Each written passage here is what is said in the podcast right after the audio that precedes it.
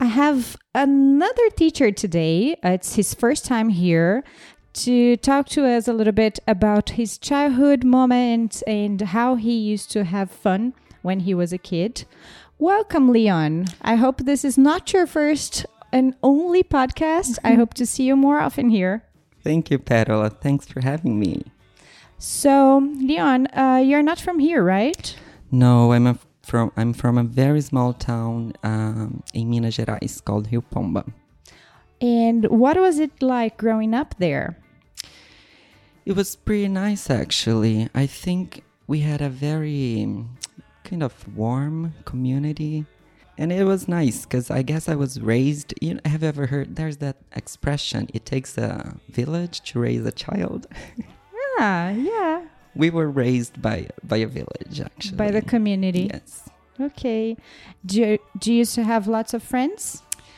Not many, but I used to have a few very close friends. We would play a lot together, spend the whole afternoon on the streets. And what kinds of games? What what did you do to have fun? Well, I use I actually I think I would like I used to like to play on the very countryside, so I think I would climb trees. We would cycle around. There was this time when we uh, we decided to um, just go down a hill on our bicycles, and my bicycle didn't have a brake. So I guess I don't know. I guess I'm lucky to be here today. You were a bit naughty back then. Yeah, yeah. I used to. I guess I used to have a lot of courage, maybe. I don't know, or lack of responsibility. Or either just a kid being a kid. Yeah, that's Right. true. In a very healthy way, I would say. You're part like far from a cell phone. Do you used to have phones at your time? No, no, we didn't at all. I I can barely remember to be honest, but we weren't. Parents weren't able to monitor us as much as they do today nowadays. So I don't know if that was healthier, but I definitely enjoyed. You had a little bit of freedom. yes, definitely, definitely. Okay. On the other hand, parents back then also had their ways of like keeping an eye on their children and controlling their um, their steps a little bit. Do you used to have a curfew? Yes, we did. I, I remember. Maybe it was a little bit easier for me because I'm the youngest one. I have two older sisters. Um, so, yeah, I guess we were supposed to be home at about 9, sometimes 10 p.m. Okay. It used to work for me because I wasn't, I didn't enjoy, I guess I enjoyed a lot of playing in the afternoon, but I wouldn't enjoy going out at night. Well, you mentioned your sisters. Did you get along? Did you play together? What was your relationship with them like? Yes, it was nice. I wasn't very close to Isabella, who's my oldest sister, and nowadays is actually the closest one. And but I used to play a lot with Olivia, who's the one in the middle. Have you ever gotten in trouble or maybe had an accident by like being in this more rude environment? Yes, yes, I remember. Well, I fell from from a tree. I actually fell twice in different moments, right? There was this time when I fell and I couldn't breathe for about half a minute, but then I was fine. It wasn't, I guess, it wasn't not anything serious. How how do you mean like it wasn't serious if you couldn't breathe for half a minute? Well, How'd I you can hold manage my to- breath. How'd you get out of the situation? How'd you manage to get out of it? I don't. I guess I at the time I couldn't even understand how serious that could be because I was in the middle of the the farm. You know, the com- very countryside. There wouldn't be help. There wouldn't be an ambulance. And So there it- weren't any adults nearby. No. Did the kids help you?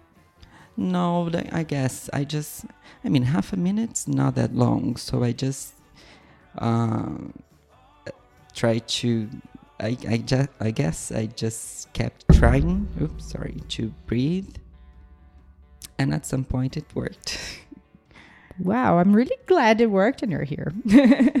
These things can be serious.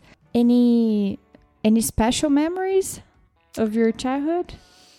Oh yeah, many special memories actually, but I guess I usually I hold more to the feelings that I felt rather than holding to, I guess, images or places. You know what I mean? I guess that kind of emotional memory usually, uh, how can I say that, weighs more Sure. Of than you know than moments. So so I guess being around my friends and enjoying my family, enjoying my cousins. I guess that that's what I really remember, what I hold to nowadays. Do you still get in touch with your friends from Rio Pomba? Just no, not really. Just one of them actually, who's uh, Rafael. We still spend uh, New Year's Eve together, and that's actually basically him. Any street games you would recommend people playing that would get them out of their sofa? Yes, definitely. I, d- I just don't know. I honestly don't know how to say uh, how to call them in English. We usually to co- we used to call it bets, which is taco ball.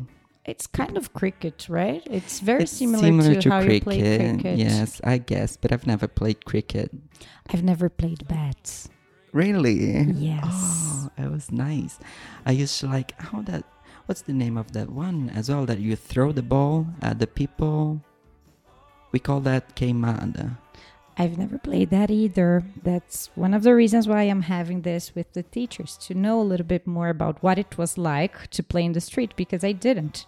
So, Really? yeah. I basically stayed home, like running experiments I saw on television, like, uh, Like trying to be a scientist, really? kind of thing. A yeah. chemist. Yeah. Or reading. So, my experience in this area is quite limited. I can I can't Wow, really help with that. I had no idea. But I had fun in my own Yeah. terms. Well, yeah, that's great. Good for you. So then it will be those games that we have bets that is similar to cricket, Yes. queimada, which I don't know either, but basically Yeah. you try to eliminate your opponent. Jumping and also running because I think I was quite good at it. That I can do. I can run. Really? Yeah, but don't run after me because I don't like it. Just I don't like people pushing me. You know. Yeah, I know. I don't like being under pressure as well. So, do you think you had a nice childhood?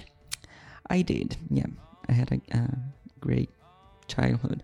Also, just I don't know if we still have, if we still got time, but I used to love like scary stories.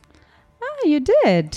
Yes, and I had this friend who would tell us stor- uh, scary stories at night. You know, when after the sun set at about I I don't know, at about seven eight right before going back home, he would tell us this these uh, scary stories. It was really.